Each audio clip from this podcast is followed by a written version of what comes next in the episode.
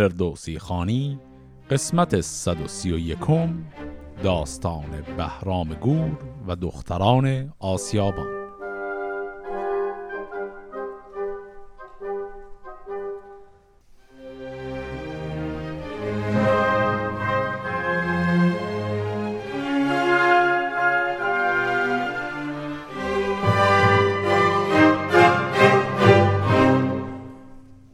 قسمت هفته قبل سه تا از داستانهای کوتاه بهرام گور رو با هم خوندیم و در این قسمت می‌خوایم چهار داستان دیگر از دوران پادشاهی اون رو بخونیم.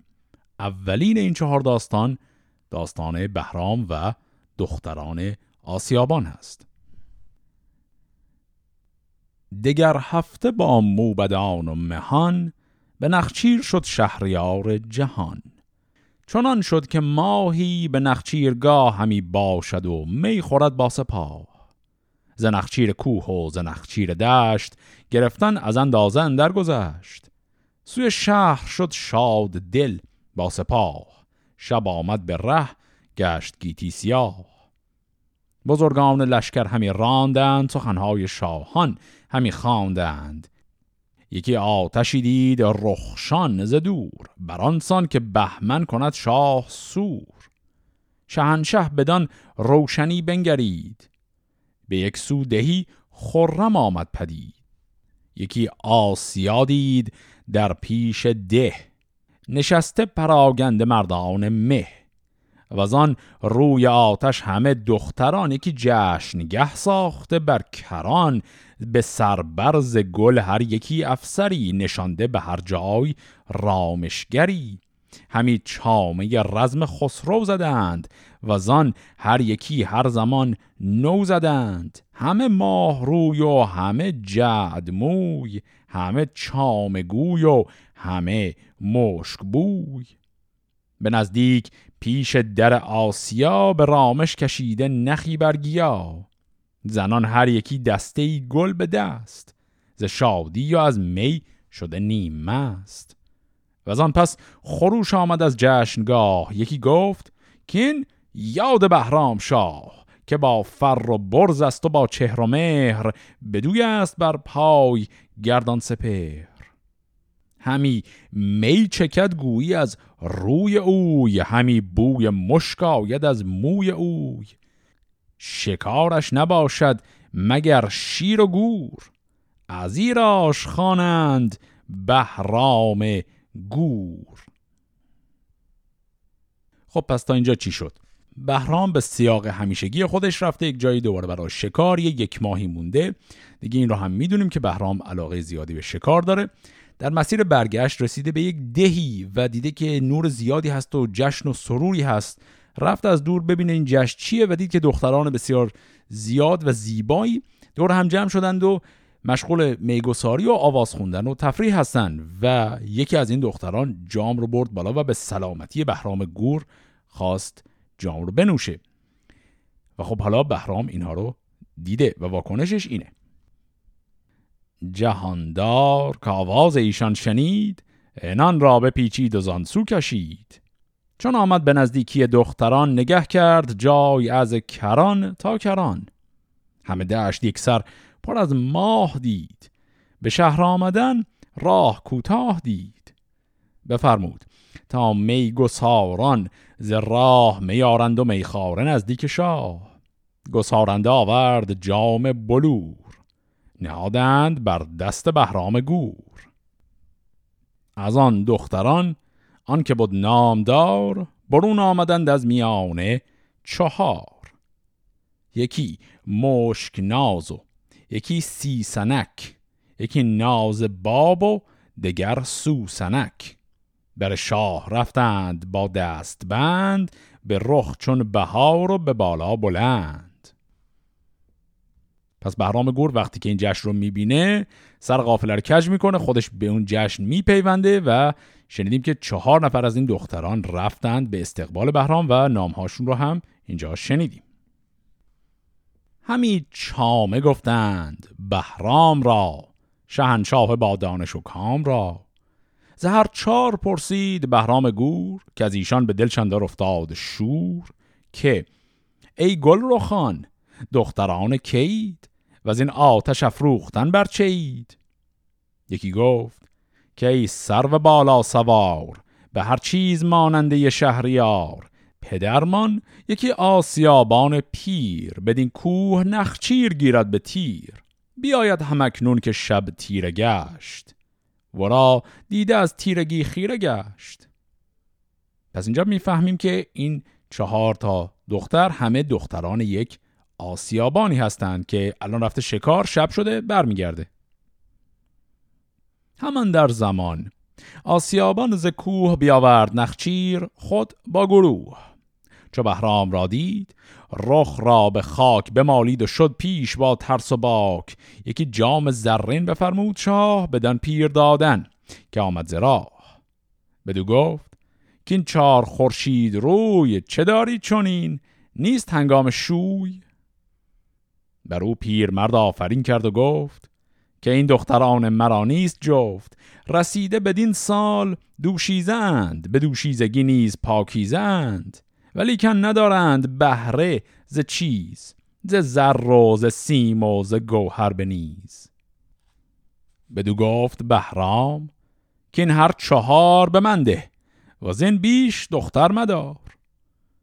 چون این داد پاسخ ورا پیرمرد که از این در که گفتی سوارا بگرد. نه جام است ما را نه بوم و نه بر نه سیم و سرای و نه گاو و نه خر. بدو گفت بهرام شاید مرا که بی چیز ایشان براید مرا. بدو گفت هر چار جفت تو اند پرستار خاک نهفت تو اند. به عیب و هنر چشم تو دیدشان بدانسان که دیدش پسندیدشان. بدو گفت بهرام که این هر چهار پذیرفتم از باب و پروردگار. بگفتین و از جای بر پای خواست به دشتندر آوای پالای خواست. بفرمود تا خادمان سپاه برندان بتان را به مشکوی شاه. پس اتفاق عجیبی که اینجا افتاد این بود که وقتی این آسیابان میاد تعظیم کرد بهرام گفت اینا دخترای تو هستن اینا شوهری هم دارن. آسیابان گفت خیر ولی دلیل اینکه اینا ازدواج نکردن اینی که من هیچ پولی ندارم جهیزیه اینا رو بدم و به حال اینا هیچی ندارن. و بهرام گفت که هر چهار تا رو بده به من. و به این شکل هر چهار تای این دختران رو بهرام از پدرشون خواستگاری کرد و می‌خواد به عقد خودش در بیاره. سپاهن در آمد یکا یک زدشت همه شب همی دشت لشکر گذشت. فرو ماند از آن آسیابان شگفت شب تیره اندیش اندر گرفت. به زن گفت که نامداری چون ماه بدین برز بالا و این دستگاه. شب تیره بین آسیا چون رسید؟ زنش گفت از دور آتش بدید. بر آواز این رامشی دختران زمستی می آورد و رامشگران. چون گفت پس آسیابان به زن که ای زن مرا داستانی بزن که نیکیست فرجام این گر بدی. زنش گفت کاری بود این ایزدی. نپرسید چون دید مرد از نژاد نه از خواسته بر دلش بود یاد. به روی زمین بر همین ماه جست نه دینارو گر دختر شاه جست. بطارای بیند چون ایشان به چین گسسته شود بر بتان آفرین. بر این گونه تا شید از پشت راغ برآمد جهان شد چو روشن چراغ. همی رفت هر گونه ای داستان چه از بدنژاد و چه از راستان. چو شب روز شد مهتر آمد زده بدین پیر گفت ای گوه روز به به بالینت آمد شب تیر بخت به بار آمدن سبز شاخ درخت. شب تیرگون دوش بهرام شاه همی آمد از دشت نخچیرگاه. نگه کرد و آن جشن و آتش بدید انان را بپیچید و زانسو کشید. کنون دختران تو جفت ویند به دارام اندر نهفته ویند بدان روی و آن موی و آن راستی همی شاه را دختر راستی شهنشاه بهرام داماد توست. به هر کشوری زین سپس یاد توست. تو را داد این کشور و مرز پاک مبر غم که رستی از اندوه و باک. بدوی آسیابان و زن خیره ماند همی هر یکی نام یزدان بخواند. چون این گفت مهتر که آن موی و روی ز چرخ چهارم خور آورد شوی.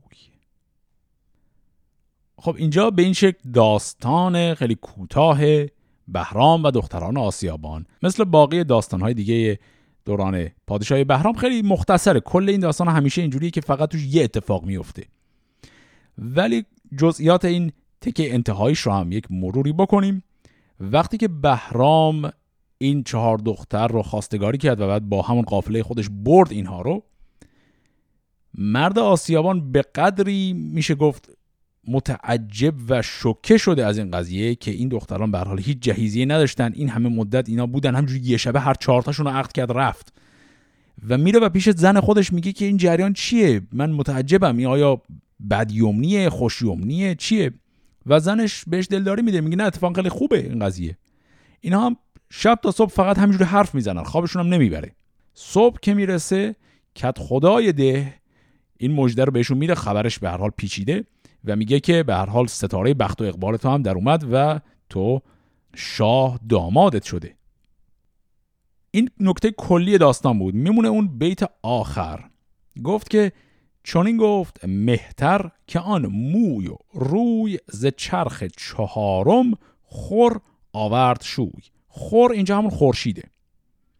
ز چرخ چهارم خور آورد شوی یعنی چی؟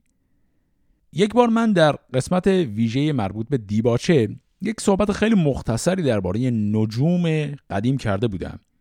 اینکه آسمان به چرخها و به طبقات مختلفی تقسیم میشه. و اجرام آسمانی هر کدوم یک جایگاهی دارن در همین طبقات. خورشید در نجوم قدیم در طبقه چهارم آسمان جا داره. یعنی آسمان شماره چهار جایی که منزلگاه خورشیده. میگه یعنی شوهر اینها جایگاهش مثل خورشیده یعنی همون بهرام. یه نکته خیلی مختصری همینجا بمونه که این رو بگیم و بریم سر داستان بعد. اون هم باز یک چیزیه که من در ابتدای رسیدن ما به بهرام گور موقع که هنوز توی داستان پادشاهی پدرش یزدگرد بودیم خیلی مختصرم اونجا عرض کرده بودم. اون هم این که یه اخلاقهای بهرام داره که با معیارها و استانداردهای مدرن امروزی ما وقتی بخونیمش الزاما مثبت به نظر ما نمیاد. یه مقدار خیلی سخته بشه گفت که این الان مثبت منفیه چجوریه. یه موردش همین اخلاق عشق شکار کردنشه. یه مورد دیگهش این اخلاقش درباره زن هاست. گفتم که اگر یه مقدار همچین بخوایم نقادانه هم بخونیمش میشه گفت شخصیت بهرام گوری شخصیت خیلی زنبارهی به نظر می‌رسه.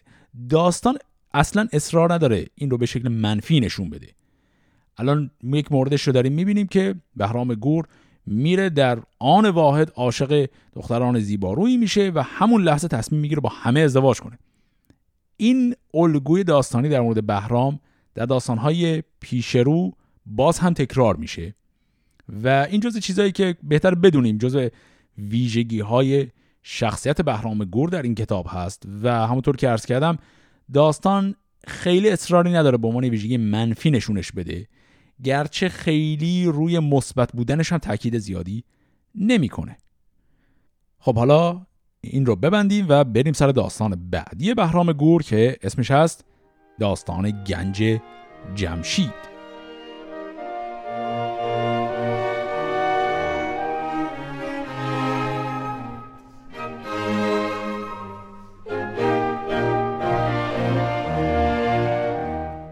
دگر هفته آمد به نخچیرگاه خود و موبد و ویژگان با سپاه. بیامد یکی مرد مهتر پرست چو باد دمان با گرازی به دست. اینجا کلمه گراز منظور حیوان گراز نیست یه نوع بیل خیلی بزرگ منظوره. یه آدمی با یه بیلی اومد. زلشکر بپرسید بهرام شاه کجا باشدن در میان سپاه؟ بدو گفت موبد چه خواهی؟ بگوی تو شاه جهان را ندانی به روی. چون این داد پاسخ که تا روی شاه نبینم نگویم سخن با سپاه. بر شاه بردند جوینده را چون دانشی مرد گوینده را. بیامد چو بهرام را دید گفت که با تو سخن دارم من در نهفت. انان را بپیچید بهرام گور ز دیدار لشکر برون راند بور. بدو گفت مرد ای جهاندار شاه به گفتار من کرد باید نگاه. بر این مرز دهقانم و کت خدای خداوند این بوم و کشت و سرای. همی آب بردم بدین مرز خیش که در کار پیدا کنم ارز خیش چو بسیار گشت آب و گستاخ شد میان یکی مرز سوراخ شد. شگفتی خروشی به گوش آمدم که از آن سهم جای خروش آمدم. همی آید از آب آواز سنج خروشش همی رهن ماید به گنج. پس شروع این داستان اینطوریه که باز هم بهرام به همراه اون گروه خودش رفته باز یک جایی نخچیری و تفریحی. این بار یک مرد پیدا میشه که بیلی هم دستشه میاد اصرار داره که حتما باید بهرام رو ببینه. میبرنش پیش بهرام و این ماجرا رو میگه که داشتم آبیاری می‌کردم از یک سوراخی یک صدایی اومد و حد می‌زنه که این نشانه این که اونجا گنجی باید باشه. چو بشنید بهرام از آن سو کشید همه دشت پر سبزه و آب دید. بفرمود تا کارگر با گراز بیارند چندی ز راه دراز. فرود آمد از اسب شاه بلند شرایی زدند از بر کشتمند. شب آمد گران شمعی افروختند به هر جای آتش همی سوختند. ز دریا چو خورشید برزد درفش چو مسقول گشتان سرای بنفش. کلمه مسقول هم یعنی چیزی که سیقل خورده. اینجا کنایه است از چیز درخشان. منظورش اینه که شب بوده صبح شده. زهر سو برفتند کاریگران شدند انجمن چون سپاهی گران. زمین را به کندن گرفتند پاک شدن جای هامون سراسر مغاک. ز کندن چو گشتند مردان سطوح پدید آمد از خاک جایی چو کوه.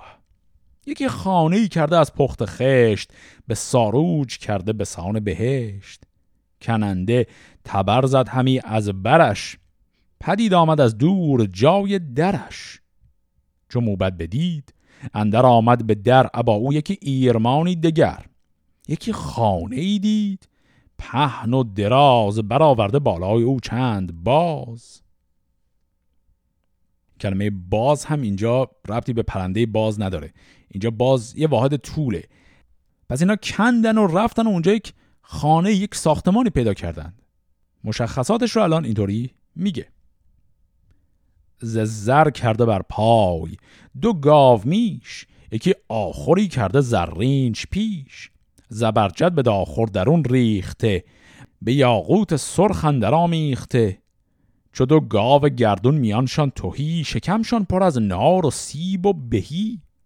میان بهی در خوشاب بود که هر دانه ای قطره آب بود. همان گاو را چشم یاقوت بود ز پیری سر گاو فرتوت بود. همه گرد بر گرد او شیر و گور یکی دیده یاقوت و دیگر بلور.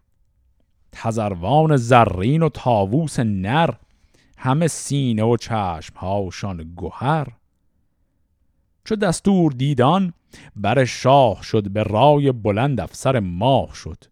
به تندی به شاه جهان گفت خیز که آمد همه گنج ها را جهیز. یکی خانه گوهر آمد پدید که چرخ فلک داشت آن را کلید. خب پس اینا چی رو پیدا کردن دقیقا؟ دقیقا همون جایی که اون آقای دهقان گفته بود مثل که واقعا خبری بود. یک مقدار کندن یک حالت اتاق مانند خانه مانندی پیدا کردن درش رو باز کردن. دیدن حیوانات مختلفی از جنس جواهرات اونجا درست شده. که مهمترینش هم دوتا گاومیش بود که گفت که چشمهاشون یاقوته و توی شکمشون هم یه عالم میوه هایی هم درست کردن که اونها هم باز از جنس جواهرات مختلفه. پس گنج بسیار عظیم و خیلی جالب اینا کشف کردن. بدو گفت مهتر که بر گنج نام نبیسد کسی کش بود گنج کام. نگه کن بدین گنج تا نام کیست؟ گر آگندن او به هنگام کیست؟ بیامد سر موبدان چون شنید بران گاو بر مهر جمشید دید. به شاه جهان گفت کردم نگاه نوشته است بر گاو جمشید شاه. بدو گفت شاه ای سر موبدان به هر کار داناتر از بخردان. ز گنجی که جمشید بنهاد پیش چرا کرد باید مرا گنج خیش هر آن گنج کان جز به شمشیر و داد فراز آید آن پادشاهی مباد. به در زانیان ده همه هرچه هست مبادا که آید به ما بر شکست. اگر نام باید که پیدا کنیم به داد و به شمشیر گنج آگنیم نباید سپاه مرا بهر زین نه است بر ما به مردی زمین. فروشید گوهر به زر و به سیم زن بیوه و کودکان یتیم سر خواست خردگان همچنان بباید شمردن به رسم کیان. توحید است مردم که دارند وام گسست دل از نام و آرام و کام. ز ویران و آباد گرد آورید و آن پس یکا یک همه بشمرید. ببخشید دینار گنج و درم به مزد روان جهاندار. جم. مرا تا جوان باشم و تندرست چرا بایدم گنج جمشید جست؟ از این ده یک آن را که بنمود راه همی شاه جست از میان سپاه. کفن هر که بستاند از جمشید به گیتی مبادش به نیکی امید. چو با لشکرم تن به رنج آورم ز روم و ز چین نام و گنج آورم. من و اسب شبدیز و شمشیر تیز. نگیرم فریب و ندانم گریز. خب این صحبت های آقای بهرام بود وقتی که بهش گفتند این گنج مهر جمشید برش خورده. یک مروری بکنیم حرف کلیش خیلی واضح بود. گفت که من انقدر خودم توانایی دارم که برم گنج برای خودم پیدا کنم. گنج پادشاه قبلی رو نمی‌خوام. اما این حرف نکته هم داشت. اونم این که این گنج صرفا اینجوری نیست که مال پادشاه دیگری بوده. مال جمشید بوده. یعنی یه مقداری بدیومنی و بدشگونی روش هست. این بیت رو دوباره نگاه کنیم که گفت کفن هر که بستاند از جمشید به گیتی مبادش به نیکی امید. پس داره یادآوری می‌کنه اون قضیه رو که جمشید درست پادشاه بزرگی بود اما عاقبتش اون وضعیت شد که زهاک زد و نابودش کرد. بنابراین این گنج رو اصلا دست نمی‌زنه. و گفت که همه رو می‌خواد ببخشه یک فهرستی کرد که به کیا ببخشه. کلا فقرا رو شامل می‌شد. این وسط هم یه اصطلاحی گفت گفت که سر خواست خوردگان. خواست خورده یعنی کسی که اموالش رو از دست داده. یعنی احتمالا آدمایی که ورشکست شدن. پس به زنان بیوه، کودکان یتیم، آدمای ورشکست، به هر حال کسانی که نیازمند هستن، وامی دارن، قرضی دارن، به اینها بدیم این رو. و گفت که یک دهمش رو هم به عنوان پاداش بدیم به همون دهقانی که اصلا جای این رو به ما نشون داد و خودش چی بر نداشت. و از آن جایگه شد سوی گنج خیش که گرد آورید از خی رنج خیش بیاورد گردان کشورش را درم داد یک ساله لشکرش را. یکی بزمگه ساخت در نوبهار. بیاراست ایوان گوهرنگار. می لل رخشان به جام بلور. چو شد خرم و شاد بهرام گور. به یاران چنین گفت. که ای سرکشان شنید ز تخت بزرگی نشان. ز هوشنگ تا نوزر نامدار. کجا زافریدون بدو یادگار. بر این هم نشان تا سر کیقباد. که تاج فریدون به سر برنهاد. ببینید تازان بزرگان که ماند بر ایشان به داد آفرینی. که خواند؟ چو کوتاه شد گردش روزگار سخن ماند از آن مهتران یادگار. که این را منش بود و آن را نبود. یکیشان نکوهید و دیگر ستود. یکایک به نوبت همه بگذریم. سزد گر جهان را به بد نسپریم. چرا گنجان رفتگان بایدم؟ وگر دل به دینار بکشایدم نبندم دلن در سرای سپنج ننازم به تاج و نیازم به گنج. چو روزی به شادی همی بگذرد خردمند مردم چرا غم خورد؟ هر آنگه که از این زیر دستان ما ز دهقان و از در پرستان ما بنالد یکی کهتر از رنج من مبادا سر و افسر و گنج من. خب اینهایی هم که شنیدیم. سخنان بهرام بود در بازگشت از اون ماجرای پیدا کردن گنج جمشید. محتوای کلیش خیلی حرف جدیدی نداشت. خیلی شبیه بود به نصیحت های خیلی طولانی که اردشیر اولین پادشاه ساسانی کرده بود. اما خب اینجا موضع خودش درباره این نپذیرفتن گنج جمشید رو بیشتر توضیح داد. یکی پیر بود. نام او ماهیار شده سال او بر 164 چون آواز بشنید بر پای خواست چون این گفت. که مهتر داد و راست خبر یافتم زافریدون و جم و از نامداران به هر بیش و کم. چو تو شاه ننشست کس در جهان میان کهان و میان مهان. دلت گر به پهنای دریاستی ز دریا گوهر موج برخواستی تو گنجی پراگندی در جهان که آن کس ندید از کهان و مهان. به هنگام جمع چون سخن راندند ورا گنج گاوان همی خواندند. ندانست کس در جهان کان کجاست به خاک است اگر در دم اجده هاست. تو چون یافتی ننگریدی به گنج که ننگ آمدد زین سرای سپنج. به دریا همانا که چندین گوهر نبیند همی دیده جانور. به درویش بخشیدیان گوهران همان گاو و گور از کران تا کران. که تاج و کمر بی تو هرگز مباد تو آباد و پیروز و تخت از تو شاد.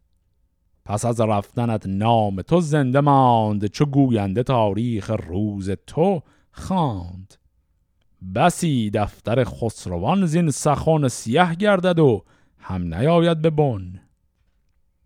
خب اینا حرفای آقای ماهیار بود. غیر از ماهیت کلیش که بر حال تعریف و تمجید از شاه بود نکته اساسی که اینجا گفت این بود که این گنجی که الان آقای بهرام گور پیدا کرد و به همین سادگی بخشید و رفت آقای ماهیار اینجا میگه که این گنج خیلی معروفی بود.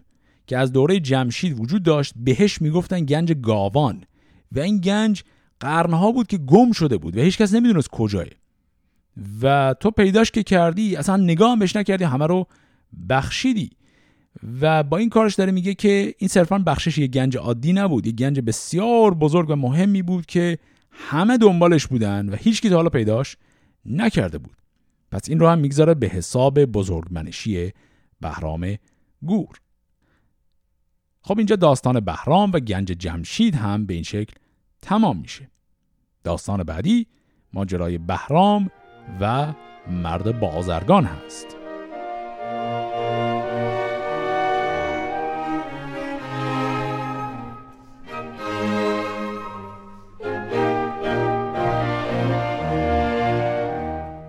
دگر هفته تنها به نخچیر شد. دو بود با ترکش و تیر شد. ز خورشید تابنده شد دشت گرم سپه بود ز نخچیر برگشت نرم. سوی کاخ بازارگانی رسید به هر سو نگه کرد و کس را ندید. به بازارگان گفت ما را سه پنج توان داد که از ما نبینید رنج.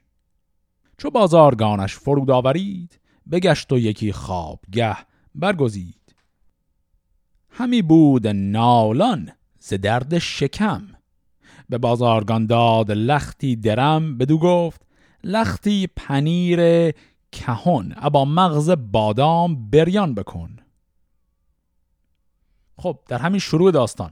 دوباره رفت به یک نخچیری این دفعه ولی تنها رفت. در مسیر برگشتش رسید به خانه یک بازرگانی. از او خواست که امشب رو مهمانش باشه. بازرگان این رو پذیرفت.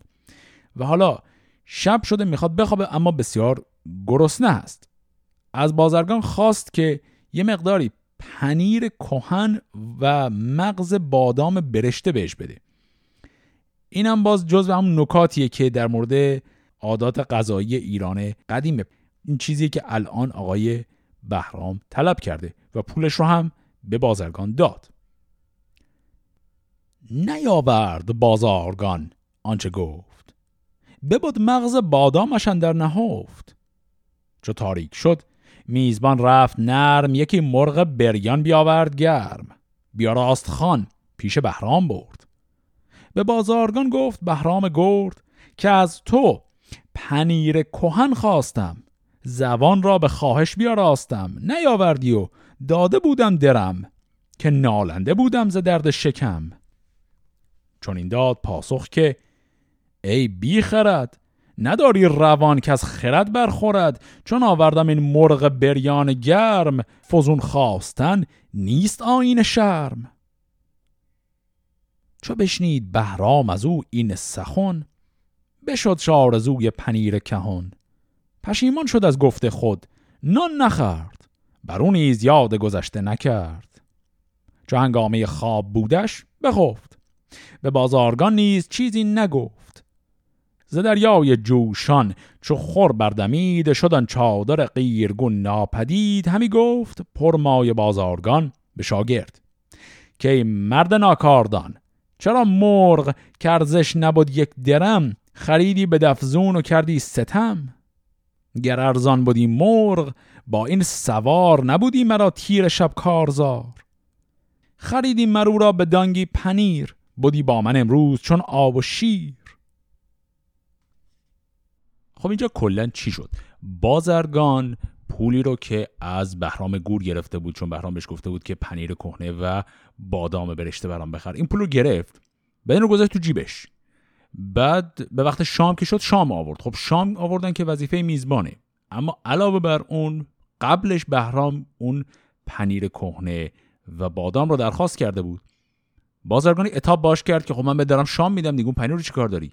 شب که میشه فردا صبحش دم سحر بهرام گور صدای دعوا کردن بازرگان با شاگردش رو میشنوه که در اون بازرگان داره به شاگردش میگه تو این مرغی را که رفته خریدی دیشب دادیم به این خورد این مرغ خوب ارزونتر میخریدی؟ با بقیه پولش هم این پنیر و بادم رو براش میخریدی تموم می‌کردی این قائله رو دیگه. یعنی در حقیقت بازرگان هنوز اصرار داره که اون پولی که بهرام بهش داده رو بذاره تو جیبش. و داره کاسه کوزه ها رو سر شاگردش میشکنه. میگه اگر تو مرغ ارزون میخریدی با یه مقدار پول همون پولی که قد قیمت مرغ بود پنیر و بادم رو خریده بودیم تمام می‌شد. و شاگرد هم اینطوری واکنش نشون میده. بدو گفت اگر نیز کار من است چون دان که مرغ از شمار من است. تو مهمان من باش با این سوار بدین مایه با من مکن کارزار. چو بهرام برخاست از خواب خش بشد پیشان باره دست کش که زین برنهد تا به دیوان شود کلاهش از ایوان به کیوان شود چو شاگرد دیدش به بهرام گفت که امروز با ما به بد باش جفت. بشد شاه و بنشست بر تخت اوی شگفتی فرو ماند از بخت اوی. جوان رفت و آورد خایه دویست به دستاد گفت ای گرامی میست. یکی مغز بادام بریان و گرم پنیر کهن ساز با نان نرم که این آرزوها همی دی بخواست. ببر نان و خانی بیارای راست. پس صبح که شده این آقای شاگرد که گفت که خب همه اینا مهمون من رفت و به خرج خودش دویست تا تخم مرغ خرید.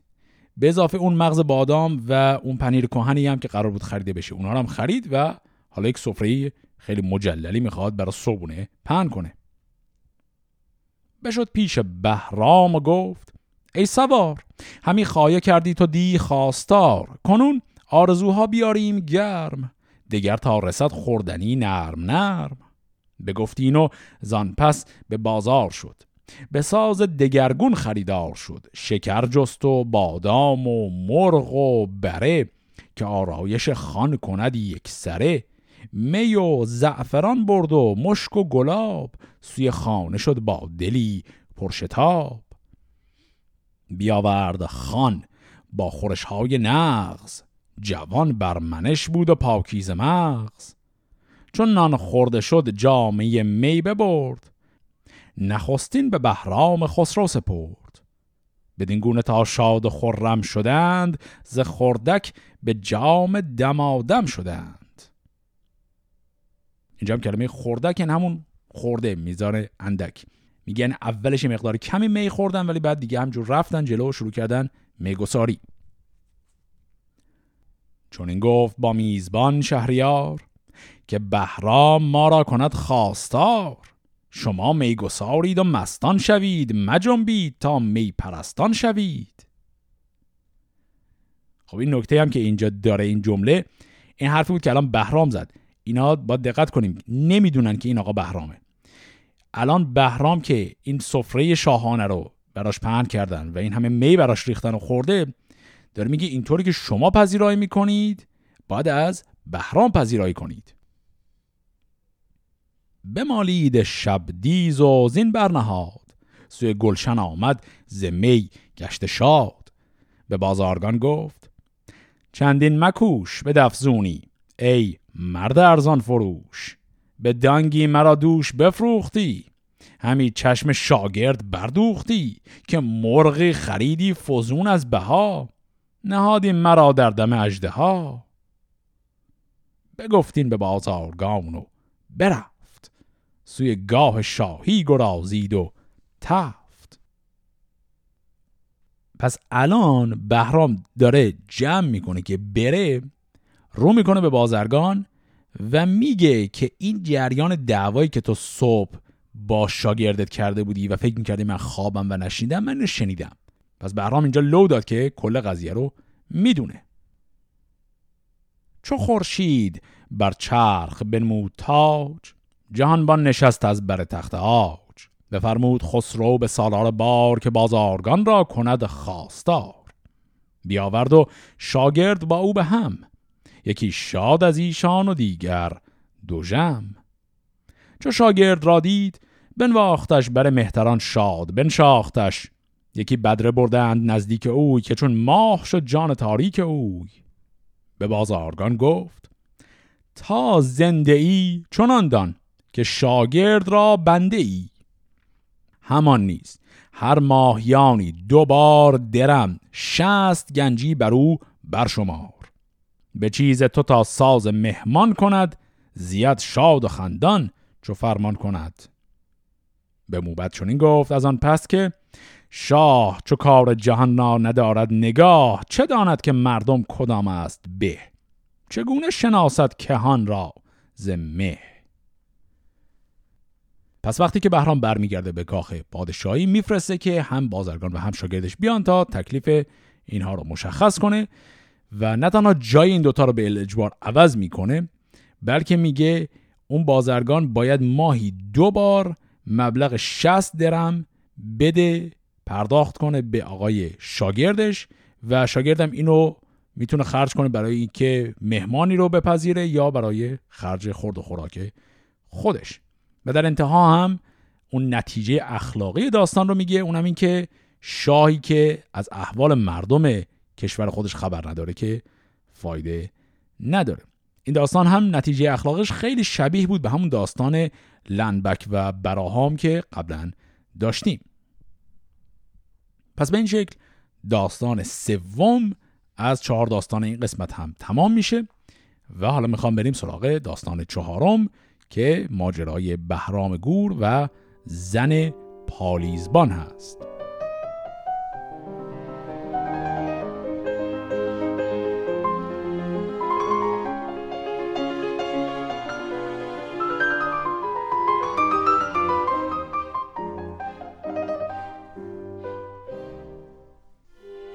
دیگر چو بفروخت خورشید تاج زمین زرد شد کوه و دریا چو آج. به نخچیر شد شهریار دلیر یکی اجده ها دید چون نر شیر به بالای او موی بود بر سرش. دو پستان چنان زنان بر برش کمان را بزه کرد و تیری خدنگ بزد بر بر اجده ها بیدرنگ. دگر تیر زد بر میان سرش فرو ریخت خوناب و زهر از برش.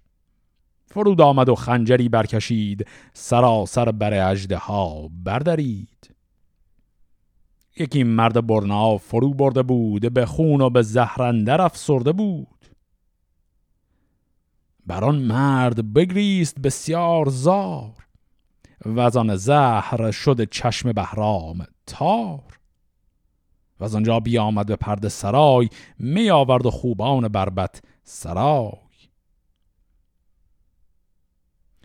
خب این شروع داستان جدیدی که می‌خوایم الان بخونیمش این برای خودش یه تیکه خیلی کوچکی داشت.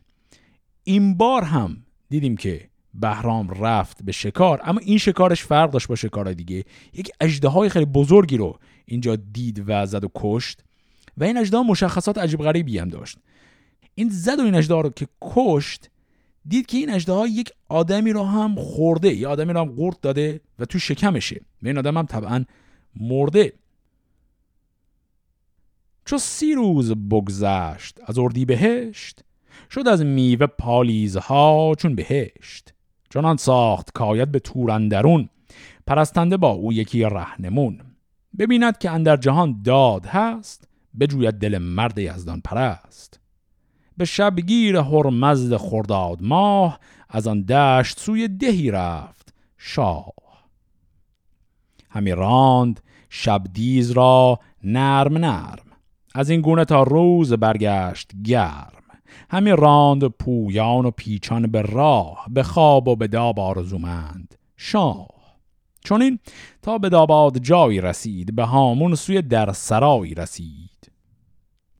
زنی دید بر کفت او بر سبوی ز بهرام خسرو بپوشید روی. بدو گفت بهرام کی در سپنج دهید ار باید گذشتن به رنج؟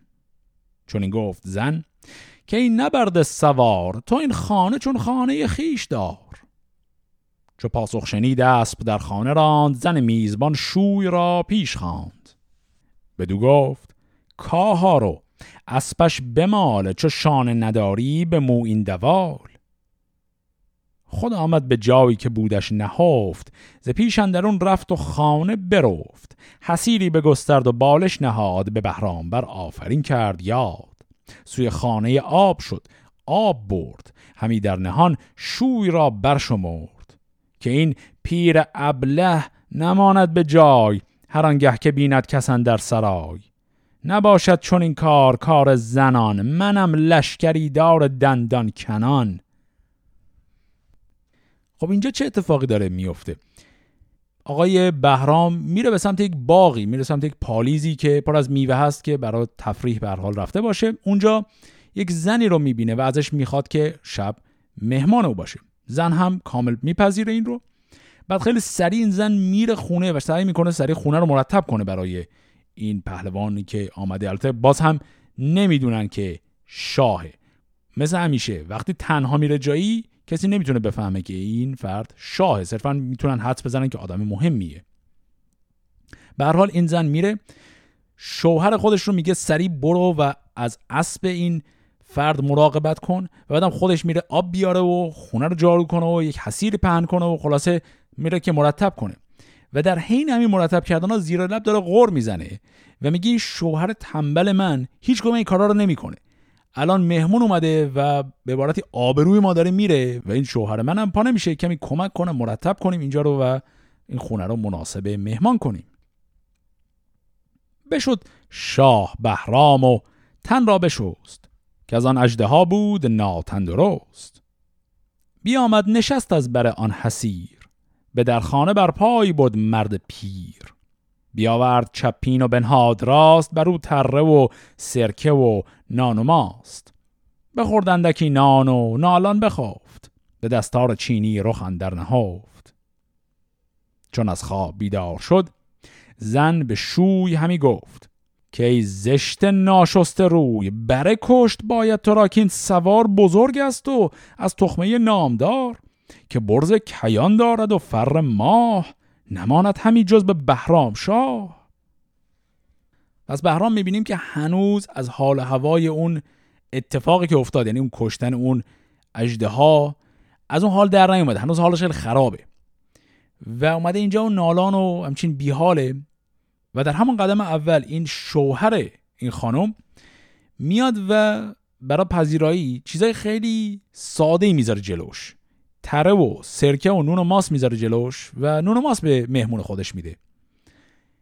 بهرام اینو می‌خوره و به همون حالت نالان میره می‌گیره میخوابه یه گوشه ای و این زن برمیگرده به شوهرش میگه این فرد از سر و شکل معلومه آدم خیلی مهمیه تو نباید بهش نون و ماست بدی برو یه بره براش بکش. و شوهرش هم اینطوری جواب میده. چون این گفت با زن فرومای شوی که چندین چرا بایدت گفتگوی نداری نمک سود و هیزم نه نان نه شب دوک رشتی همی چون زنان. بره کشتی و خورد و رفتین سوار تو شو خر به دنبوی اندر گذار. زمستان و سرما و باد دمان به پیش آیدت یک زمان بیگمان خب اینجا این پیرمرد چه جوابی داد؟ جوابش مقداری باز توضیح می‌خواد. این زن داره میگه کل کارهای خونه رو من دارم می‌کنم این مرد هیچ کاری نمی‌کنه. و شوهرش هم دقیقا همون رو برمیگرده بهش میگه. یعنی میگه هیچ کمک کارهایی که باید می‌کردی رو نکردی. نه نون داریم نه نمک سود و هیزم داریم هیچ کما نداریم تو خونه. و داره میگه اگه بررم بکشیم. اینجا حالت جمله رو با حالت کنایه و ضرب المثل گفت. گفت تو شو خر به دنبوی اندر گذار. احتمالا منظورش اینه که خر بی علفه خرمون بی غذا مونده. داره تمام کارای خونه رو غذا آوردن برای حیوان نون پختن هیزم جمع آوری کردن تمام این کارا رو این شوهر داره به زنش اتاب می‌کنه میگه تو هیچ نمیری بکنی این کارا رو. و حرفی هم که زنش قبلا زده بود این بود که این گفت این کارا کارایی که مقدارش به هر حال باید شوهره بکنه. همه رو داره میگه من بکنم. همی گفت هم بازو نشنید زن که هم نیک پی بود و هم رای زن. بره کشته شد هم به فرجام کار. به گفتار آن زن ز بهر سوار. چو شد کشته دیگی ترینه بپخت. برید آبش از هیزم نیم سخت. بیاورد چپین بر شهریار بر او خایه و تره جویبار یکی پای بریان ببرد از بره همان پخته چیزی که بود یک سره. چو بهرام دست از خورش ها بشست همی بود بی خواب و ناتندرست. چو شب کرد بر آفتاب انجمن کدوی می و سنجد آورد زن. بدو گفت شاه ای زن کم سخن یکی داستان گوی با من کهن بدان تا به گفتار تو می خوریم ز دل رنج اندیشه ها بشکریم. به تو داستان نیز کردم یله از این شاهت آزادی است در گله. پس بهرام هنوز حال هواش خرابه. این زن این همه غذاهای خوب براش درست کرد و آورد و الانم گفت یک کدوی می. کدو هم خب همون کدو رو تو خالی می‌کردن به عنوان ظرف ازش استفاده می‌کردن. گفت که بنزه یک کدوی می آورد و سنجت هم احتمالا به عنوان مزه که با این می می‌خورند. اینا رو آورد و الان بهرام ازش می‌خواد که یکم باش حرف بزنه. به حال پای مجلس می نشستن همجوری ساکت نخوره. و سوالی ازش می‌پرسه. میگه کلا از شاه مملکت راضی هستی یا گلهداری؟ زن کم سخن گفت آری نکوست که آغاز هر کار و فرجام از اوست. بدو گفت بهرام که این است و بس. از او دادجویی ببینند کس. زن برمنش گفت که پاک رای بدین ده فراوان کس است و سرای همیشه گذار سواران بود ز دیوان او کارداران بود یکی نام دزدی نهد بر کسی که فرجام از آن رنج یابد بسی بکوشد ز بهر درم پنج شش که ناخوش کند بر دلش روز خش زن پاک تن را به دالودگی برد نام و یازد به بیهودگی زیانی بود کان نیاید به گنج ز شاه جهاندار این است رنج. پرندیشه شد زان سخن شهریار که بد شد ورا نام از آن پایکار.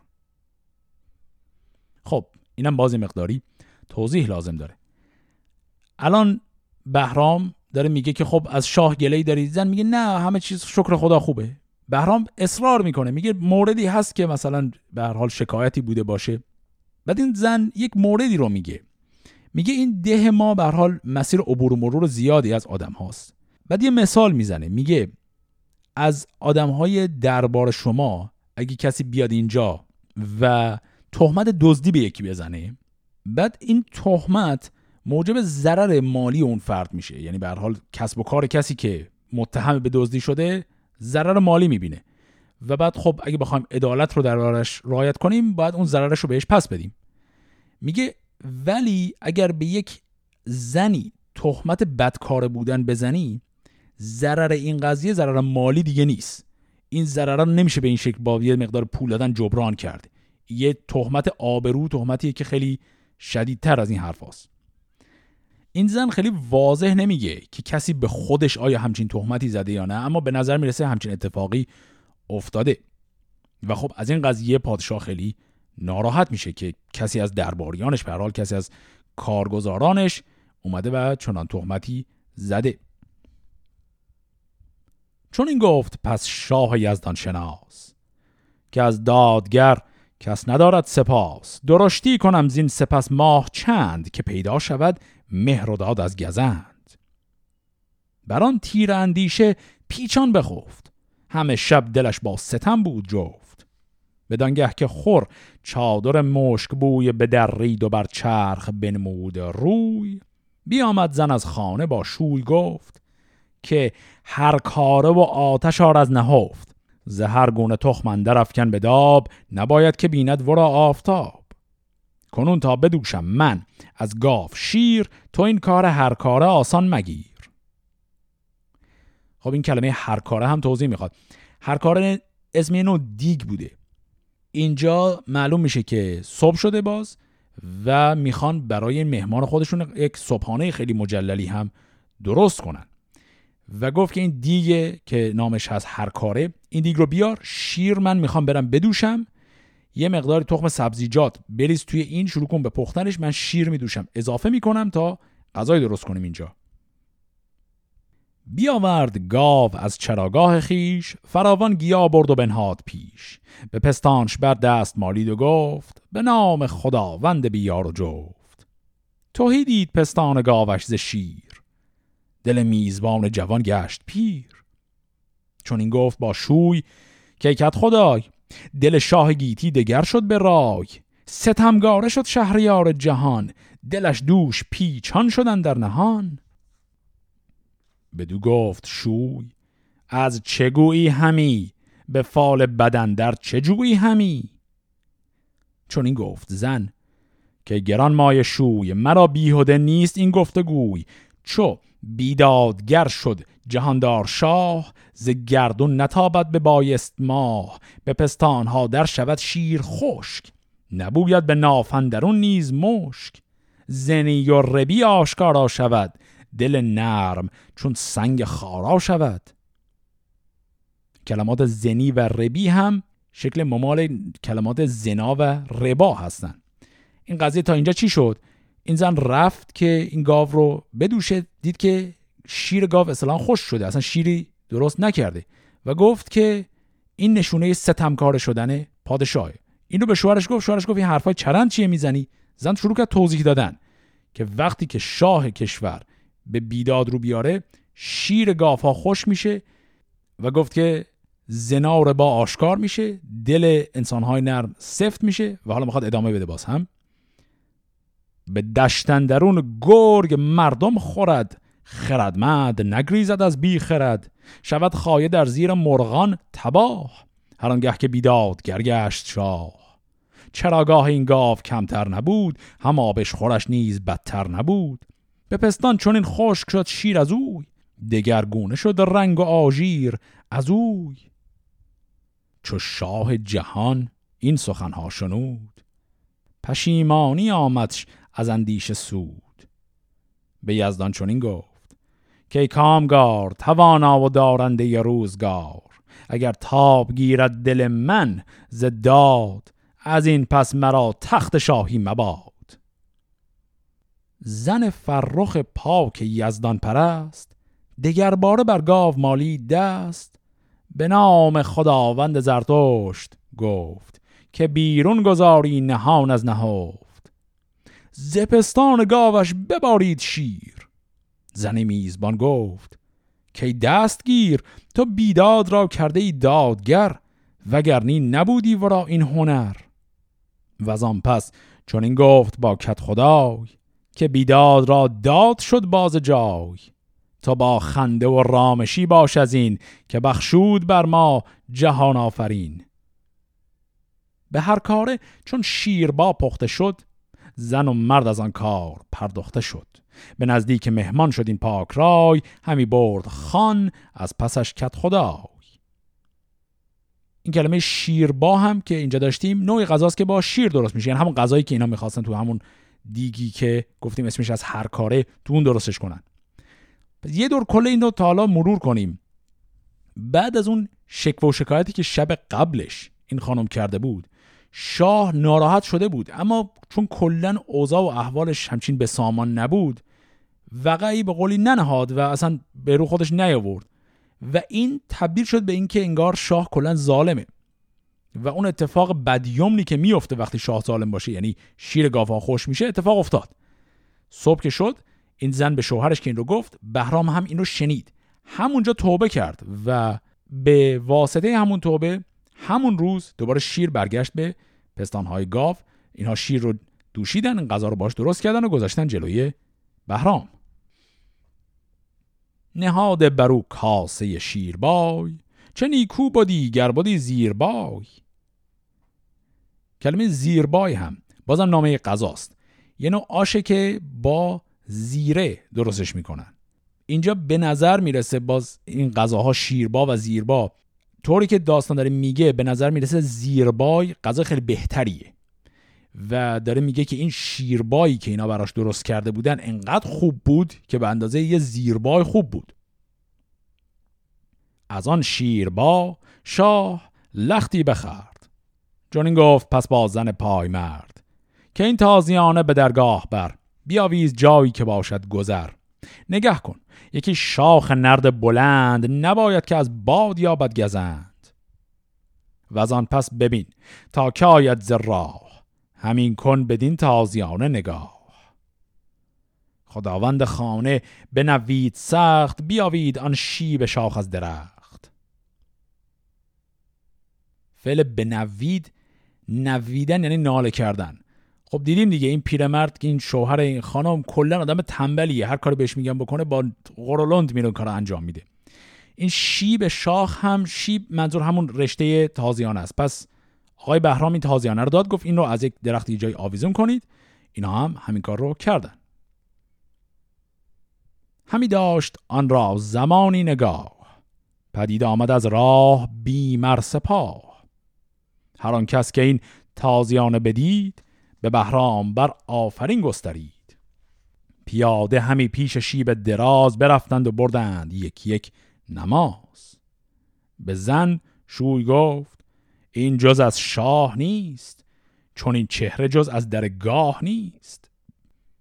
بر از شرم رفتند هر دو زراه دوان و نوان تا به نزدیک شاه که شاها بزرگا ردا بخردا جهاندار بر موبدان موبدا بدین خانه درویش بود میزبان زنی بینوا شوی پالیزبان.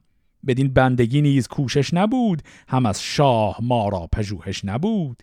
که چون او بدین جای مهمان رسد بدین بینوا میهن و من رسد.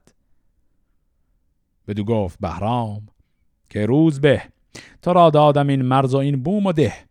همیشه جز از میزبانی مکن. بر این باشو پالیزبانی مکن. بگفتین و خندان بشد زان سرای. نشست از بر باره باد پای پس این هم شد داستان بهرام و مهمانی او در منزل پالیزبان و زنش. در انتها هم دیدیم که اینها به واسطه اینکه دیگران تازیانه بهرام رو شناختن فهمیدن که مهمانشون بهرام بوده. خب این داستان ها همونطوری که تا الان دیگه آشنا هستیم داستان های کوتاهی و اکثرا هم به شکلی تمام میشن که یک نکته اخلاقی درشون هست. در قسمت هفته آینده می‌خوایم دو تا داستان دیگه از ماجراهای بهرام گور رو بخونیم.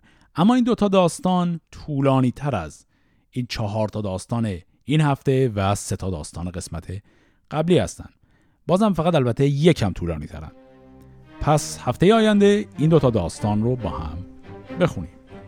فعلا خدا نگهدار.